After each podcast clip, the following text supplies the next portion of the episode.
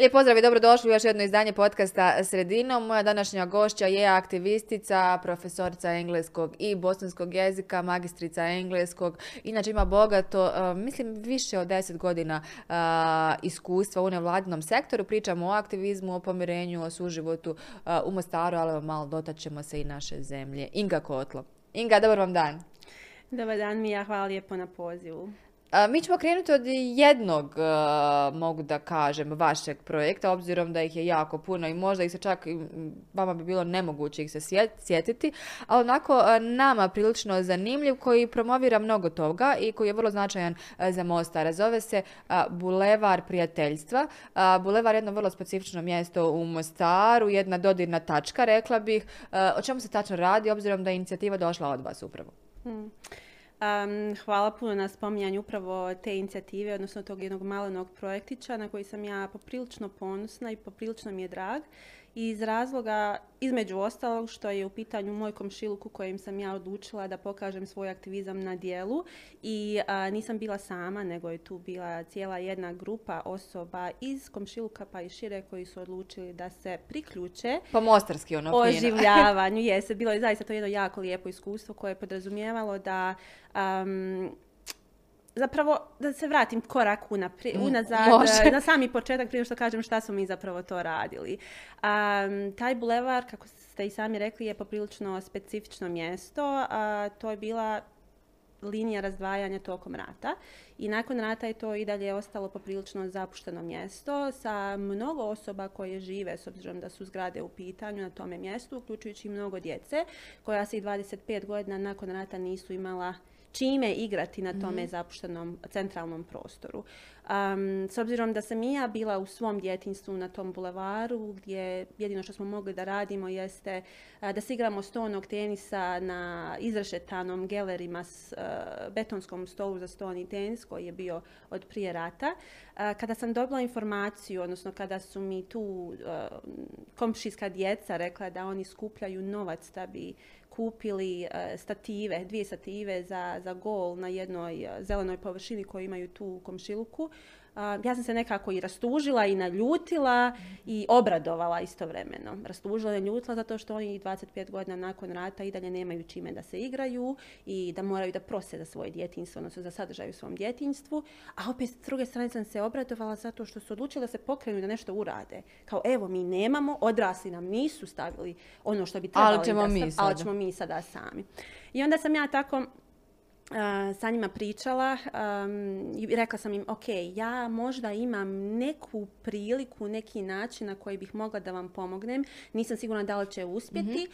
ali pada mi na pamet jedan odličan veliki program koji se zove Pro budućnosti, koji podržava male ideje, inicijative iz, iz lokalnih zajednica koje pokreću mladi ljudi, a koje idu u smjeru izgradnje zajedništva, konstruktivnog ponašanja, izgradnje aktivizma, na kraju krajeva izgradnje društvene kohezije i pomirenja, odnosno mira. I s obzirom da sam ja za probudućnost zapravo imala jedan projekat 2017. godine koji se zvao Lov na blago Hercegovine, koji je bio mnogo drugačiji. U pitanju bilo upoznavanje između osoba iz Čapljine, Počitelja, Nevesinja i Mostara i naravno proputovanje i kulturno, religijsko um, istraživanje i dijalog između ovih zajednica. Ja sam znala da je taj program zaista onako dobra prilika za da, daje vjetar u leđa zaista mhm. osobama koje žele da učine promjenu u svojoj lokalnoj zajednici. I onda sam rekla, hajde da pokušamo da nekako provučemo infrastrukturnu ideju kroz taj mhm. program da vidimo da li će uspjeti. Jeste vi pisali projekat? Da. Mhm ja imam malo više iskustva s obzirom na svoje jeli, skoro sada već 15-godišnje iskustvo u nevladnom sektoru i kroz pisanje projekata i implementaciju tih projekata i na kraju naravno jeli, izvještavanje. I to baš nije jednostavno, moram da kažem. Mislim da sam nekom podcastu također to ranije rekla. Napisati jedan projekat e, zahtjeva mnogo toga i određeno znanje i vještenje. Nije to samo sjest onako i nešto ovaj, napiskarati tu i tamo. Zbog toga možda i mnogi projekti ne prođu, a iako imate neku dobru ideju. Tako je, u biti kada pišete projekat mora da imate jasan cilj i da znate kako doći do tog cilja i kako prikazati svaki segment, odnosno svaki korak do ostvarenja toga cilja. Dakle, od same inicijacije, odnosno početnog vizualiziranja i pisanja tog projekta, kako pratiti sve to što radite i na kraju kako izvijestiti kakve, da kažemo, dokaze ponuditi da je to zaista polučilo taj efekat, odnosno taj rezultat koji je inicijalno mm. najavljen. To je jedan od, da kažem, možemo to zapravo pokazati, odnosno porediti sa jednim nastavnim časom. Evo, danas je mm. prvi dan škole, pa možemo i sa tim da povežemo. Za mnoge mnogo stresa. Da, sigurno sam da da.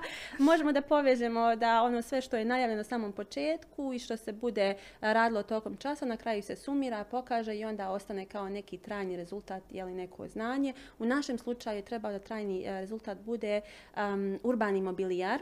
mm za dvorište koje je stajalo zapušteno do eto, e, kraja 2019. godine, odnosno početka 2020. godine, kada smo mi kroz e, taj mali grant koji smo uspjeli da dobijemo na osnovu tog jednog malog projektića koji sam napisala, kojim sam dala ime Bulevar prijateljstva i gdje sam zapravo nominovala grupu od nas petero koji smo bili u tom timu koji prijavljuje taj projekat Komšiluk iz snova.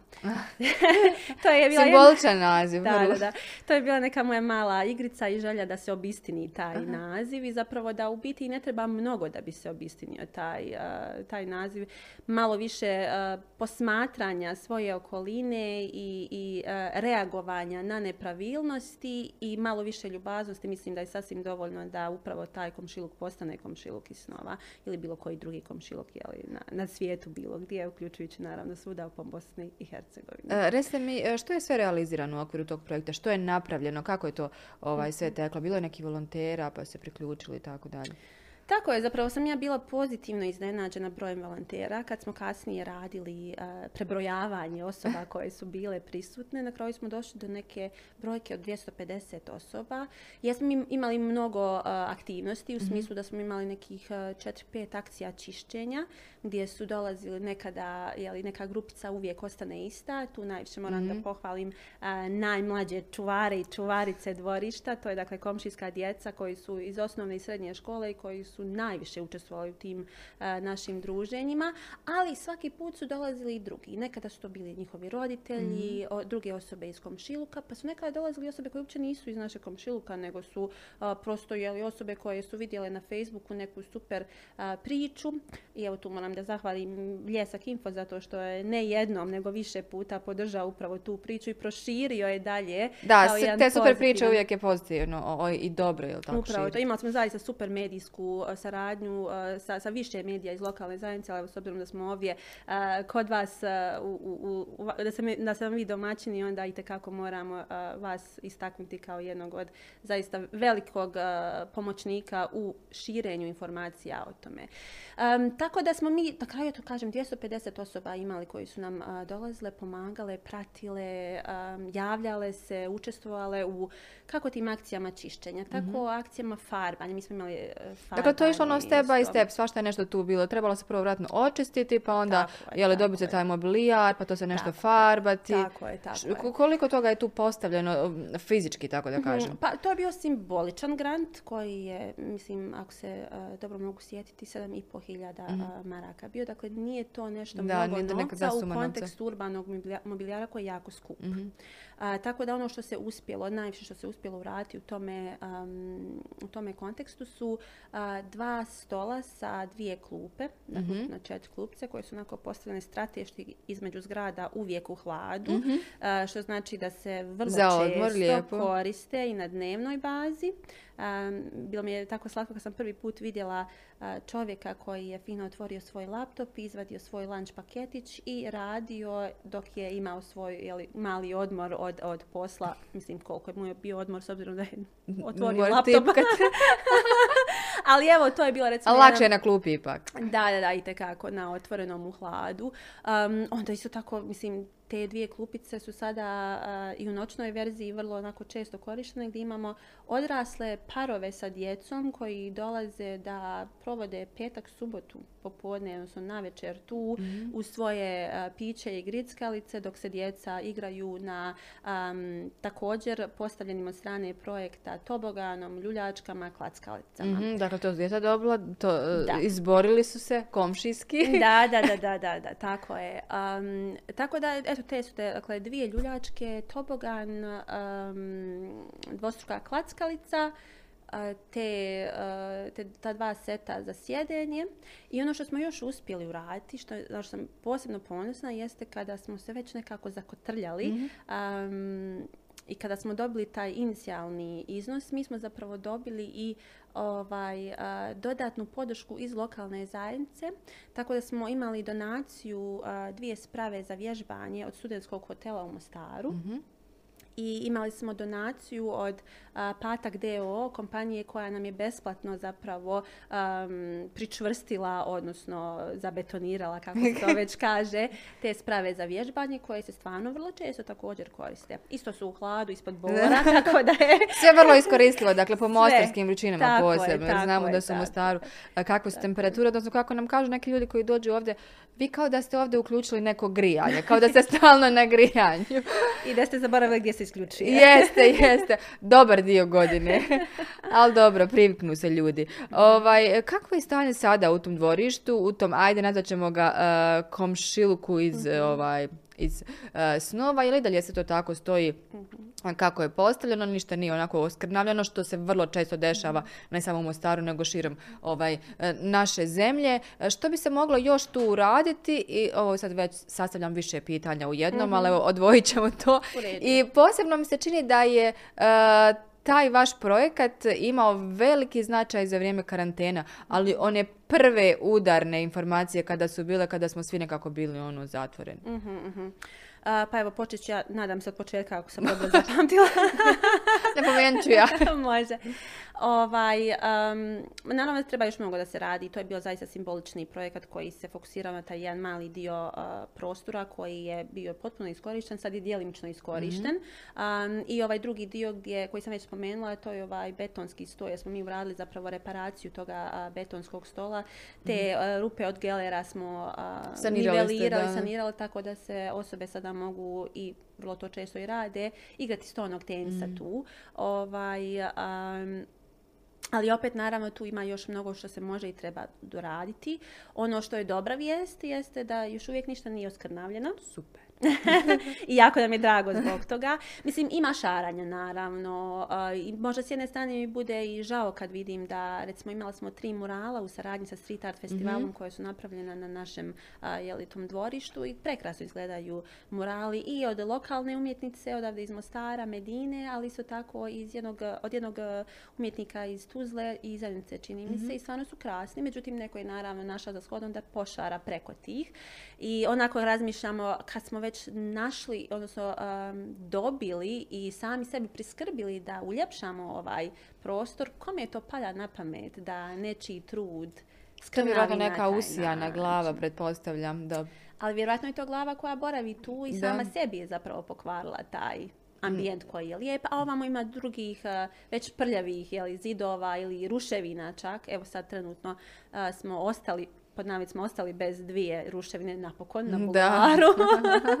Tako da, do tada je stvarno bilo više nego dovoljno mjesta za šaranje bilo kakvih poruka i ne znam nija... Pogotovo da na tom ovaj, dijelu bulevar, da. Da, da, da, koji i dalje onako poprilično uh, zapušteni i razrušen, jel? Mm. tako da ima pomaka u kontekstu, mislim da zaista se pomjera, odnosno da se diže svijest o važnosti našeg javnog prostora i koliko mi zapravo utječemo na taj javni prostor. Jer mi sve što radimo na svakodnevnoj bazi ili ne radimo na svakodnevnoj bazi utječe. Mi ako odlučimo da nećemo baciti otpad mimo korpe za otpad, mi utječemo na naš javni prostor. Jel?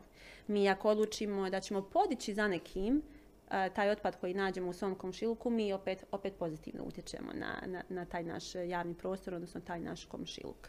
I bezbroj drugih stvari koje mi možemo da uradimo da bismo uljepšali svoju svakodnevnicu, jer opet mi, ako ništa, prolazimo kroz taj prostor, Da. od kuće do posla, do škole, ne znam nijak gdje već.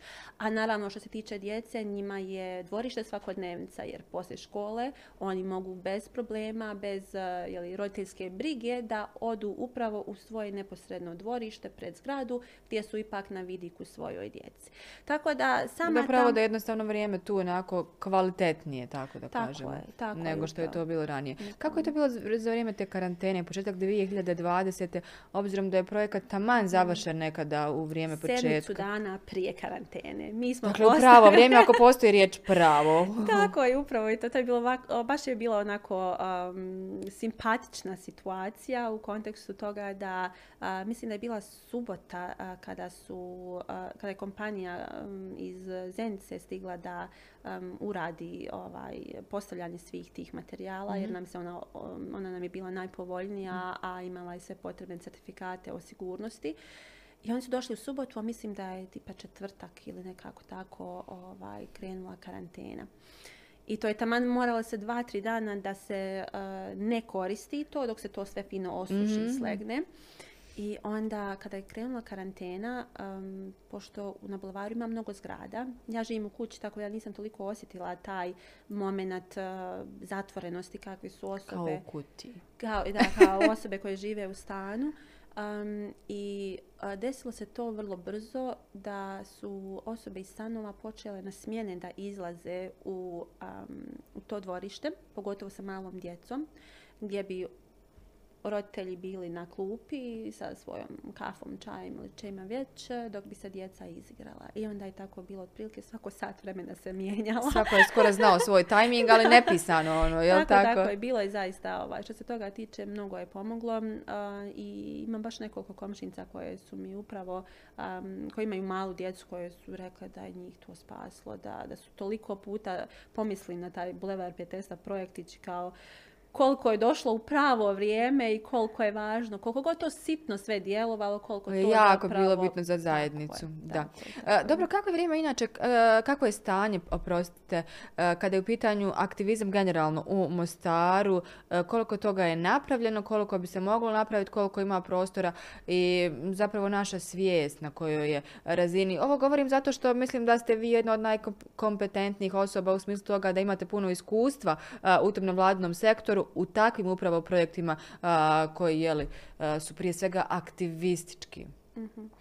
Pa ja mislim da u Mostaru zapravo ima popriličan broj uh, pojedinaca i pojedinki, odnosno malih neformalnih grupa koje se bave svojim lokalnim zajednicama u smislu pa skoro pa u svakom komšiluku imate po jednu, dvije, tri osobe koje nešto rade. I to možemo vidjeti i na Facebooku po različitim um, i Facebook statusima, odnosno Instagram obavijestima i slično, gdje se male stvari mogu promijeniti i zapravo ja najviše vjerujem u te grassroots, uh, male, sitne, bottom up inicijative gdje osoba kaže pa zašto ja ne bih ovo promijenio u svom komšiluku? Dakle, zašto ja moram, zašto ja ne reagujem ako mi nešto smeta svaki dan. Da li je to smeće, da li je to nemanje rasvjete. Ne kažem sada da će neko doći da postavi tu rasvjetu, nego da sjede na telefon i zove nadležnu jeli, službu koja treba da pos- eh, postavi tu Jer rasvjetu. od toga znamo da... nema ništa. ali nema veze, treba biti uporan, jeli, ako, ako ništa to. Ali ne- neku, neku vrstu reakcije uraditi, mislim da je to neki aktivizam koji, um, koji dugoročno ostaje. Je li možda to demotivira ljude u jednom momentu u smislu, evo konkretno kada govorimo o tim pozivima, nebitno da li je vodoopskrba ili nešto drugo u pitanju, vi zovete, kažete nemate vode, nije bilo niko obavještenje, sada, sada navodim samo kao primjer, nikoga ne prozivam, čisto kako ne bismo imali neke reakcije. Ovaj, I onda ljudi jednostavno budu razočarani, demotivirani, kažu ma ono kao ja sada tu zovem, ne znam koliko puta, niko se ne javlja, kad odem na šalter, tamo me pod navodnim znacima sikterišu i malo vam ono, e, osjećate kao da jednostavno idete nekim redovnim, pravednim putem, propisnim, un- unaprijed, ali nema rezultata. E, možda bi to nekako puno drugačije bilo da postoji neki mali feedback za ljude koji ono daje im neku snagu i uljeva im nadu, da se makar recimo pod navodnim znacima neko javlja na taj telefon, ako ništa drugo. Pa sad, uh, mi najčešće čujemo za te priče kada se neko nije javio na telefon, ali isto tako ima jako mnogo priča kada se ljudi zaista jesu javili na Pozitivni, telefon, dakle. I onda nekako čini mi se da mnogo ljudi zapravo odluči da ne pozove uopće, misleći da neće biti ništa od toga. A Mhm. Možda zato što tu. širimo uglavnom jeli, te negativne primjere, a ne govorimo o onim pozitivnim koji bi možda mogli motivirati. jel? Tako je, tako je. Mislim, ništa nas ne košta ili vrlo sitno taj telefonski račun koji će možda doći, ali čisto da probamo da pozovemo i da vidimo da li možda kažemo tu i tu je kvar, na toj i toj adresi, možete li molim vas to i to da, da uradite, odnosno da, da riješite, da otklonite, pa da vidimo što će se desiti. Ako ne bude uh, se javljala osoba ili ako ne bude se reagovalo, onda možemo da kritikujemo, ali evo, idemo prvo da nekako konstruktivno pristupimo i da kažemo, ok, ja sam primijetio da ovo ne radi, ja sam primijetila da ovo ne funkcioniše, ja ću da prijavim, jer naravno da ne može jedna služba u svakom momentu u svakom momentu da zna gdje je koji problem i da odmah reaguje. Tako da i mi kao građani imamo svoja kako imamo prava, tako imamo i svoje obaveze, a to je između ostalog i ta svijest o tome da mi možemo da učestvujemo u otklanjanju, bržem otklanjanju tih problema.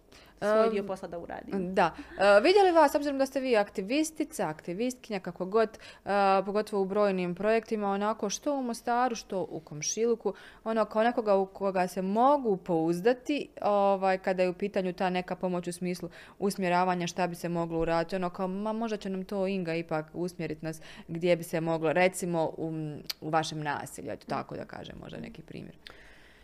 To nikada nije dobar, um, dobar način na koji se treba razmišljati. Zato što mi treba svi da se osjećamo dovoljno osnaženim i dovoljno voljnim da uradimo nešto, da pomognemo svom komšiluku i sami sebi u tome komšiluku, odnosno u toj lokalnoj zajednici. A, taj osjećaj zavisnosti da mi sada nekome kažemo, a to bi trebalo da se uradi, pa možeš li A to se vrlo često dešava nama medijima, gdje ljudi nas pozovu, evo konkretno, e, čak u nekim situacijama gdje treba reagirati hitna ili policija, ali ljudi nas zovu. Ja kažem ono, pa gospođo, mislim, ne mogu vam ja pomoći, trebate pozvati hitnu ako vam je dijete, ne znam, nije bilo to ili to. Ali kaže, to niko moje dijete neće primiti ukoliko mediji to ne napišu. E sada pretpostavljam da se te stvari dešavaju i u ostalim oblastima. Pa jeste sigurno. Mislim, tu imamo uh, i malo možda ne- neznanja o tome kako funkcionisati u zajednici. Mm, u društvu u društvu. Um, I na tome treba raditi. Svojim Je li nam to onda neobrazovanje krivo do jedne razine? Pa, sigurno je to... Ili neinformiranost To je, obična? mislim da je to zapravo kombinacija mnogih stvari. U obrazovanje ima sigurno svoj uh, jedan dio ovaj, odgovornosti u svemu tome, ali daleko od toga da se može samo obrazovanje um, kriviti za to ili za bilo šta što postoji. To je samo jedan segment, uh, važan segment, ali jedan od segmenata. Mislim da naša um, kultura reagovanja i kultura življenja je poprilično pasivna u kontekstu da smo nekako, um, sad ću iskoristiti jedan ovako uh, lokalizam, oguglali na, Znamo mi svi što to znači. na, um, na nefunkcionisanje i nemoć i onda nekako ljudi se čak i iznenade ako nešto nekome uspije, ali se opet ne odvaže da oni sami probaju. Evo recimo u kontekstu bulevara, e, mene su djeca um, pitala pri- pred kraj projekta, ja, je li to sad kraj, nećemo se više ovako družiti. Kao gotovo gotov projekat, gotovo druženje. Rekao ja, nije vaše druženje gotovo. Vaše druženje je postojalo i prije ovoga projekta. Tokom ovog projekta se malo promijenilo jer ste imali konstruktivne, Malo produktivne, da. jeste, ovaj, rezultate na, na osnovu toga. Međutim, vi sada nastavljate sami. Niko vama ne brani da vi sami organizujete akciju čišćenja. Niko vama ne brani da uzmete da ofarbate neku kupicu koja je možda išarana ili peto, deseto. I onda su oni, dio njih makar, a, zaista nastavili sami. I onda mi pošalju ovako poruku na Viber, pošalju par slika i kažu teta Inga, ostala sam teta Inga i ostala sam A dobro, teta taj za ovu Inga. malu dječicu samo. Teta Inga, danas smo i sada da kažu taj, taj, taj, taj i taj, taj. Um, uradili čišćenje tog i tog dijela bulavara, evo par slika. I onda ja objavim ti par fotografija na našoj Facebook stranici Bulevar prijateljstva Mostar i naravno tu da bude lajkova, ljudima bude drago. I to su oni sami postali aktivisti i aktivistkinje, jeli, mini aktivisti. To je kao neka nova generacija se rađa tih aktivista. Pa, a, ne znam je li se još rodila, ali definitivno na dobrom putu. Mhm. U smislu da oni su shvatili da meni ne treba niko da mi dođe tu da mi organizuje, da ja nešto uradim. Ja živim u tom području, dakle ja ne moram da negdje otputujem i da ne znam, uh, uzmem neke velike novce da bih mogao to nešto da uradim. Prosto izađem sa rukavicama i kesom za smeće i pokupim ako je u pitanju akcija čišćenja ili uzmem malu onu um, kanticu, ne znam, neke boje i prefarbam ako mi se ne sviđa psovka koju je neko napisao na, a, na klupi na kojoj ja sjedim svaki dan. Jer i to je bilo. Dakle, ja a, mislim da je bilo četvero njih koji su, to je osnovna škola, sedmi, osmi razred a, dječ- djeca, um, sjajna djeca, inače baš ih e, gotivim, baš super koji su mi napisali, evo mi smo sada ovaj, ofarbali ovu jednu dasku na, na klupi zato što je nešto ružno na njoj je bilo ružnih riječi. Mislim, ne treba nikom, to je sasvim dovoljno. Ja, ja bih toga dječaka nazvala aktivnim građanom. Bez imao da razmišljam o tome da li treba da, da ga nazovem tako ili ne. Kako se postaje aktivista? Kako ste vi postali aktivistica? Što je bila inicijalna kapsula? Što vas je motiviralo? Kako se to dogodilo uopće? Neformalno obrazovanje. Mhm. Ja sam sa svojih 18 godina počela da putujem jako mnogo. Um, po studijskim putovanjima, seminarima koji su bili mahom u Europi i po svijetu. I tamo sam upoznavala ljude koji um, misle i slično kao ja i vrlo različito kao ja. I koji imaju i slične životne um, okolišne uslove u smislu možda disfunkcionalnog nekakvog društva, a isto tako oni koji su imali mnogo drugačije, vrlo uređene sisteme u kojima su živjeli. Ja sam nekako um, kroz to svoje iskustvo, kroz razgovore na seminarima, kroz učenje, um, shvatila da ako mogu da budem aktivna i da uradim nešto dok sam, na primjer, u Kopenhagenu, zašto ne bih mogla da to pokušam uraditi u svom lokalnom, jel, u svojoj lokalnoj zajednici. I onda sam počela sa nekim sitnim stvarima. Um, Jesu li vas, izvinjavam se na ovom pitanju, možda je ne, um, nije prikladno, jesu li vas, obzirom poznavajući mentalitet Mostara, ovaj, konkretno Mostara, um, uglavnom je tako i u Bosni i Hercegovini, jesu li vas nazivali pod navodnim znacima ono luda, vi ste ludi, ono što to radite? Pa ja, ono, bilo je kao, uh, kako, um, bolje džaba ležati nego džaba, Džaba radit, raditi, mhm, jeste, da. jeste, i tako je. Mislim, bilo je tih nekih ovaj, um, komentara, ali ja se nisam baš pretjerano obazirala na to, zato što je meni to bilo jedan izazov, jedan eksperiment i sama sam htjela da da učestvujem u nečem produktivnom. Prosto mi je to falilo u Mostaru u jednom momentu. A, nemam ništa protiv kafa, izlazaka i ja idem na kafe. Odnosno na čaj, ne pijem kafu. ali ovaj, izlazim i družim se i sve to divno krasno, ali meni definitivno, rano sam to osjetila, treba malo više od toga. Nije, nije mi to ono Nije dovoljno, što nije vas mi dovoljno, ispunjava. tako je. I onda sam tako kroz uh, to svoje neformalno obrazovanje i kroz uh, putovanje počela da razmišljam o tome šta je to što me ispunjava i onda su tako te neke um, sitne inicijative, neki projekti mali počeli mi padati na pamet kao jedan Mislim, projekat je kao vaš mali san, izmaštate neki projekat i onda ga implementirate. Ja se sjećam da prvi put um, kad sam baš samostalno krenula da radim nešto, to je bila jedna humanitarna akcija koja se zove uh, Paketići za sve, 2012. godine, poprilično sad već 10 godina, godina. dakle. Bože dragi. ovaj, i to je sasvim slučajno ovaj, a, ispalo gdje je zapravo jedna kolegica iz Sarajeva me pitala, pošto to je zapravo dio veće am, humanitarne akcije koja je bila u Sarajevu, pokrenuta od strane udruženja a, Dobro. Oni su, ona mi je rekla kao, bili ti u Mostaru pokušala ove godine? Imala sam prošli put, prošle godine dvoje, međutim otišli su a, iz Mostara, pa mi bismo voljeli da ponovo se nastavi ta, am, ta akcija u Mostaru, bili ti pokušala? Ja govorim, Vesna, Vesna se zove. Pa Vesna, bi ja, to mi je super, o, mislim, inicijativa Da, je divna, ideja. sigurno sam da ću se osjećati krasno nakon što, ako budem jel uspjela to da uradim, ali ja stvarno nemam iskustva sa humanitarnim akcijama, ja ne znam ništa o tome. Ja sam radila projekte neke, učestvovala, imam ja tu nekakvog znanja, ali humanitarnu akciju stvarno ne znam i nemam, nemam pojma kako će to sve izgledati, da li ćemo išta uspjeti. I onda su, onda mi ona rekla kao pa prošle godine je bilo 100 paketića, eto nek to bude kao neki cilj, ako budeš mogla 100 paketića da uspiješ napraviti, to je super. Ma na kraju krajeva kaže da, da bude 15 paketića, nema veze. Bilo što, ovaj, da. Bilo što. Bom ja, hajde idemo sa tim, rekao, bit ću ambiciozna pa ću reći da idemo na 200 paketića. I to je bilo jedan ludi mjesec i po dana gdje sam ja zapravo jednu noć, e, jedno večer samo napravila Facebook grupu na, ovaj, i objavila na svom profilu gdje sam rekla odlučila sam da volontiram, da pokušamo da skupimo što je moguće više novca i materijala za paketiće za djecu od e, do 8 godina starosti i socijalno ugroženih kategorija. Ko želi i može mhm. da se priključi bilo novčano, bilo svojim vremenom ili mhm. materijalom, molim vas da uđete u ovu Facebook grupu jer ću tu objavljivati sve informacije koje se tiču te humanitarne akcije. To sam ja najveće tipa u 11 mm uradila ujutru u 10 sati kada sam otvorila ponovo svoj Facebook, u toj grupi je bilo 500 ljudi. Hmm. Od kojih ja pola, više od pola nisam znala, da se mhm. razumijemo. Da, niste poznala.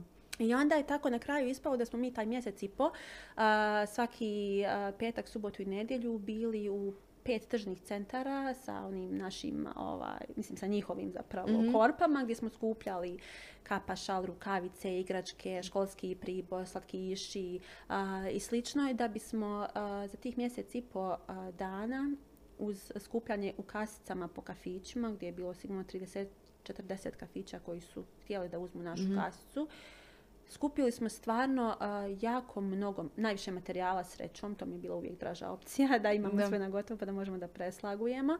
Ovaj, skupili smo dovoljno materijala za 602 paketića. Dakle, više od onog prvobitnog ambicioznog vašeg cilja 200. Mnogo više od toga. I meni je bilo simpatično, dakle ja sam Skladište je bilo u mom nezavršenom stanu, kojeg sam onda zvala slatkište, jer je to bilo puno od vrha do podaja. I na kraju sam naravno morala pozovem tipa 10-15 ljudi koji su bili sa mnom i pakovali to. Mislim, morali to da, ne, ne može to da u jednom stanu sve da stoji, jel? bez obzira koliki je stan. I tako smo ovaj, na kraju izorganizovali jednu veliku dodjelu paketića sa Deda Mrazom, mm. sa dva Deda Mraza i klaunom i to je bilo stvarno jedan veliki fini show. Podijeli čak i u Čapinu i kod Jablanice, odnosno kod Konjica, u, u, jednom ovaj, naselju i na kraju je super ispalo. I ja kad sam tu, taj moment, kad sam imala tako finu pozitivnu reakciju od ljudi, kojima sam ja, rekla, ja sam volonterka, ko želi da odvoji vrijeme, dobro je došao, ali ćemo svi da volontiramo. I mhm. kad su ljudi prepoznali moju iskrenu namjeru, da to nije moja želja da ja um, na uštrb nekoga zaradim ili ne znam nija šta, nego prosto hoću da doprinesem nečemu i hoće i drugi da doprinesu, pa smo udružili snage. Kad sam vidjela kako je to lijepo osjećaj i kako se može niz čega, doslovno, dakle niz čega od Facebook grupe koja ništa ne košta, napraviti jedna sjajna stvar gdje su se mnogi ljudi, pogotovo jeli, mladi, odnosno djeca, jako obradovali tome, onda sam shvatila da zapravo je ovdje kočnica gdje ja sama sebi govorim da ne mogu nešto da uradim, i da me blokira to šta će drugi da kaže i šta će drugi da kaže ako ja ne uspijem u tome. Idem pokušati, pa koliko uspijem super, ako ne uspijem, bakar znam da nisam uspjela jer sam pokušala. Najgore mi je zapravo ne znati mm, šta, bi bilo, na kraju. Bi bilo, da. jeste. dakle, nakon tih šest, uh, više, više od šestotina. Dva. paketića uslijedile su, pretpostavljam, i druge akcije i drugi projekti, jel tako? Ono što ste radili. Što biste izvojili kao najznačajnije? E, odnosno, možda bismo mogli s tim povezati pitanje koja je tema, recimo, koja je... E, u smislu nevladinog sektora, u smislu vašeg aktivizma, najvažnija, a ne pridaje joj se toliki značaj, e, pa i u smislu promocije kroz medije ili na bilo koji drugi način. Hmm. Jer ste vi radili ljudska prava i da. svašta nešto. Dakle, nije ovo samo jedan segment što smo mi sada spomenuli, paket će kako mhm. je krenulo od toga. Mhm, mhm. Pa, ja nekako razmišljam da ne, ne- nema najvažnije teme, nego je važno o svemu a, raditi, odnosno o svemu razmišljati, o svemu učiti i o svakoj temi raditi. Nekako se kod nas, kogod se bavi bilo čime, uvijek se nađe neko da kaže, ma joj, šta se time baviš, pa to nije važno, kod nam je to najveći problem. Neko spašava, a, ne znam, a, mace i cuke ulične sa, sa ulice, jeli, pokušava da im uljepša i spasi život, neko kaže, ja, eto, to je sad najveći problem, a vidi kako ovamo sve gori, jeli, svima pod nogama. Nema ljudi šta jest, kopaju Jeste, kontejnere, da, da, da. Ali i ovo je problem, odnosno pitanje koje treba da se riješi. Ako neko želi da doprinese rješenju tog pitanja, zašto mi sada da njih kritikujemo? Pa ne znam, neko se bori za prava, jeli, um, ne znam, određene grupe, da li je to prava žena, da li je to prava uh, Roma, da li je to prava, ne znam, uh, djece sa posebnim potrebama, odnosno uh, osoba sa invaliditetom. Dakle, sve to je važna tema i nekome je ta tema najvažnija. Najvažnija, da. Ako je neko odlučio da je njemu, odnosno njoj, važno da se time pozabavi, da da tome doprinos, ne treba mi sada govorimo ja imaš se i važnim stvarima baviti. Pustite osobu, neka se bavi, podržite koliko možete, pohvalite gdje možete, zato što je velika stvar kad se neko odvaži da bilo šta radi, da poboljša kako svoj status, tako status bilo koga iz svoje zajednice, a pogotovo status onih koji ne mogu se izboriti za sebe.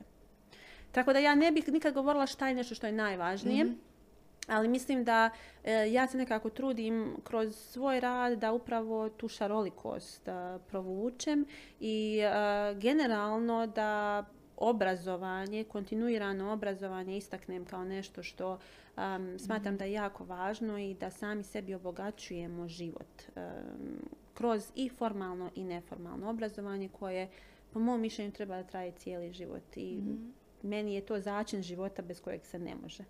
Vi ste i profesorica, um, imate iskustva i sa studentima, trenutno ste, jel tako, na doktorskom studiju, ako Jesam, sam u pravu. jesam. Ovaj, imate to bogato iskustvo koje smo već eh, pomenuli, eh, projekte iza sebe, pa živite tu blizu bulevara, rekla bih. Ovaj, svi koji su u Mostaru znaju vrlo dobro gdje je Cernica. Ovaj, eh, bulevar je jedno vrlo specifično mjesto, to smo kazali. Mostar je vrlo specifičan grad, o nama se priča, o nama se piše, spominju se i dalje, toliko godina nakon rata strane, ova, ona i tako, ono sve što ide uz to, pa futbalski klubovi. No mi imamo jako puno pozitivnih priča koje svjedoče o suprotno od tih negativnosti. Dakle, kako biste vi kao jedna profesorica, kao neko ko je dosta u kontaktu i sa ljudima i sa studentima, sa mladim generacijama, ocijenili kako je stanje a, kada su u pitanju evo em, suživot, pomirenje u našem gradu, kada je u pitanju aktivizam, konkretno evo na tom polju? Pa mislim da se tu perspektive e, različitih osoba bitno razlikuju. Moja je perspektiva takva da em, ja sarađujem i družim se sa osobama svih etniciteta, religija i stvarno ne pravim razliku od, jeli, između osobe koja se moli nekom bogu kojem god ili da se uopće ne moli. Jel? Um, ono što um, mislim da na čemu treba još dodatno poraditi je upravo uh, komuniciranje, odnosno davanje zajedničkog prostora. Da li je to javni prostor ili prilika za a, više interakcije između ljudi. I to sad ne govorim samo interetnički, nego prosto unutar, um, unutar jednog, evo, da li je to komšiluk ili bilo koja druga, unutar jedne zgrade ili slično, da taj moment zapravo treba dodatno da bude osnažen jer mi se čini da smo nekako zapali u pasivnost iz razloga što smo previše individualizirani bez veće interakcije i bez veće saradnje na, na bilo kojem nivou. I mladi i stariji.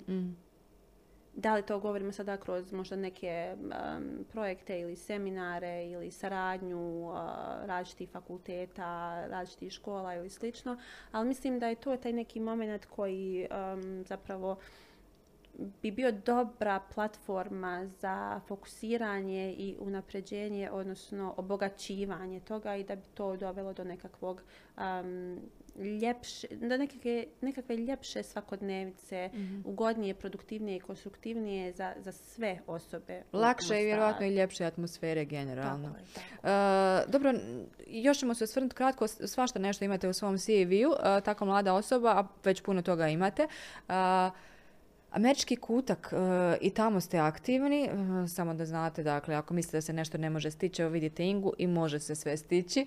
Ovaj, e, kakve projekte tamo ste realizirali, na kojem fonu, dokle ste s tim, bez obzira što ne možete u punom kapacitetu raditi, ipak i tu ste mnogo toga ostvarili.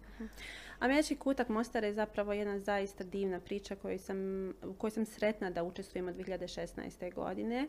Um, između ostalog jer mi je pružila mnogo prilika da uradim brojne stvari za svoju lokalnu zajednicu koje su vrlo korisne, vrlo produktivne, inspirisane upravo nekim američkim dostignućima i u kontekstu i tehnologije i nauke koju, koju imamo pristup kroz jeli, fondove, odnosno resurse američkog kutka, ali prosto kroz uh, činjenicu da je to zaista jedan meeting point, dakle jedno mjesto susreta. Kad kažem mjesto susreta, ne mislim samo na mjesto susreta između bosansko-hercegovačke kulture i američke kulture, jer to zaista po samoj definiciji američki kutak i jeste, nego i mjesto susreta za sve ljude iz Mostara, odnosno iz Bosne i Hercegovine, bez obzira na bilo kakvu vrstu pripadnosti. Um, I simbolično nalazi se u suterenu gimnazije na Španskom trgu, dakle gdje imamo i a, bosanski plan i program i hrvatski plan i program, pa imamo i a, koleđ Ujedinjenog svijeta. Da. Dakle, baš je onako Cijeli svijet. simbolično, na simboličnom mjestu, na pravom mjestu i kroz evo ovih sada već šest godina koliko radim tu. Imala sam priliku zaista jako mnogo radionica, jako mnogo projekata da osmislim, da realizujem i redovno imam iznimno dobro iskustvo, iznimno ugodno iskustvo, pa čak da kažem inspirativno iskustvo u kontekstu da zaista je užitak raditi sa mladim osobama. Tu govorimo i o osnovnoj, i o srednjoj školi i univerzitetu, odnosno univerzitetskim studentima i studenticama a, koji priliku za napredovanje kada je vide, kada shvate koliko im dobro dođe, više ne puštaju. I to je onda up- važno je samo dovesti, kao, do- dovesti na, na, na taj put i onda kad vidite lijep osvjetljeni put koji ih tjera naprijed zato što je tako interesantno i puno svega što se može ponuditi, oni prosto sami dalje idu i to je mislim ono najvažnije što možemo i trebamo da uradimo. E, Za kutak u posljednje vrijeme se najviše e, bavim dva programa. Jedan se zove Mostar STEAM Team. On je za srednje škole i uh, Study Corner za um, univerzitetske studente i studentice i mlade profesionalce, odnosno profesionalke koji podrazumijeva upravo to lično usavršavanje, profesionalno usavršavanje i osnaženje, osnaženje novih glasova u kontekstu i aktivnog građanstva i budućih uh, naučnika, naučnica, pogotovo u kontekstu ovoga STEM-a, odnosno STEAM-a, uključujući i arts i izgradnje sebe kao jednog, jed- jedne dobre osobe koja se može snaći u vrlo kompleksnom globaliziranom svijetu kakav on danas postoji. E, Inga, hvala vam što ste bili moja gošća danas ili večeras, zavisno kada naši gledatelji, posjetitelji ovo gledaju i slušaju. I drago mi je što ste podijelili dio, mali dio svog iskustva e, ovdje u našem studiju, pogotovo e, mislim na ovaj projekat Bulevar prijateljstva, ali na sve ostale stvari koje sam sigurna mogu biti korisne i bit će korisne i možda evo ako bude jedan novi aktivist ili aktivistica, ono, mi ćemo biti sretni i zadovoljni što takav video i razgovor s vama postakne na tako nešto. Hvala lijepo, meni je zaista zadovoljstvo što sam dio vaše lijepe i pozitivne priče. Hvala još jednom, a vi poštovani posjetioci našeg portala, gledajte nas i iduće sedmice.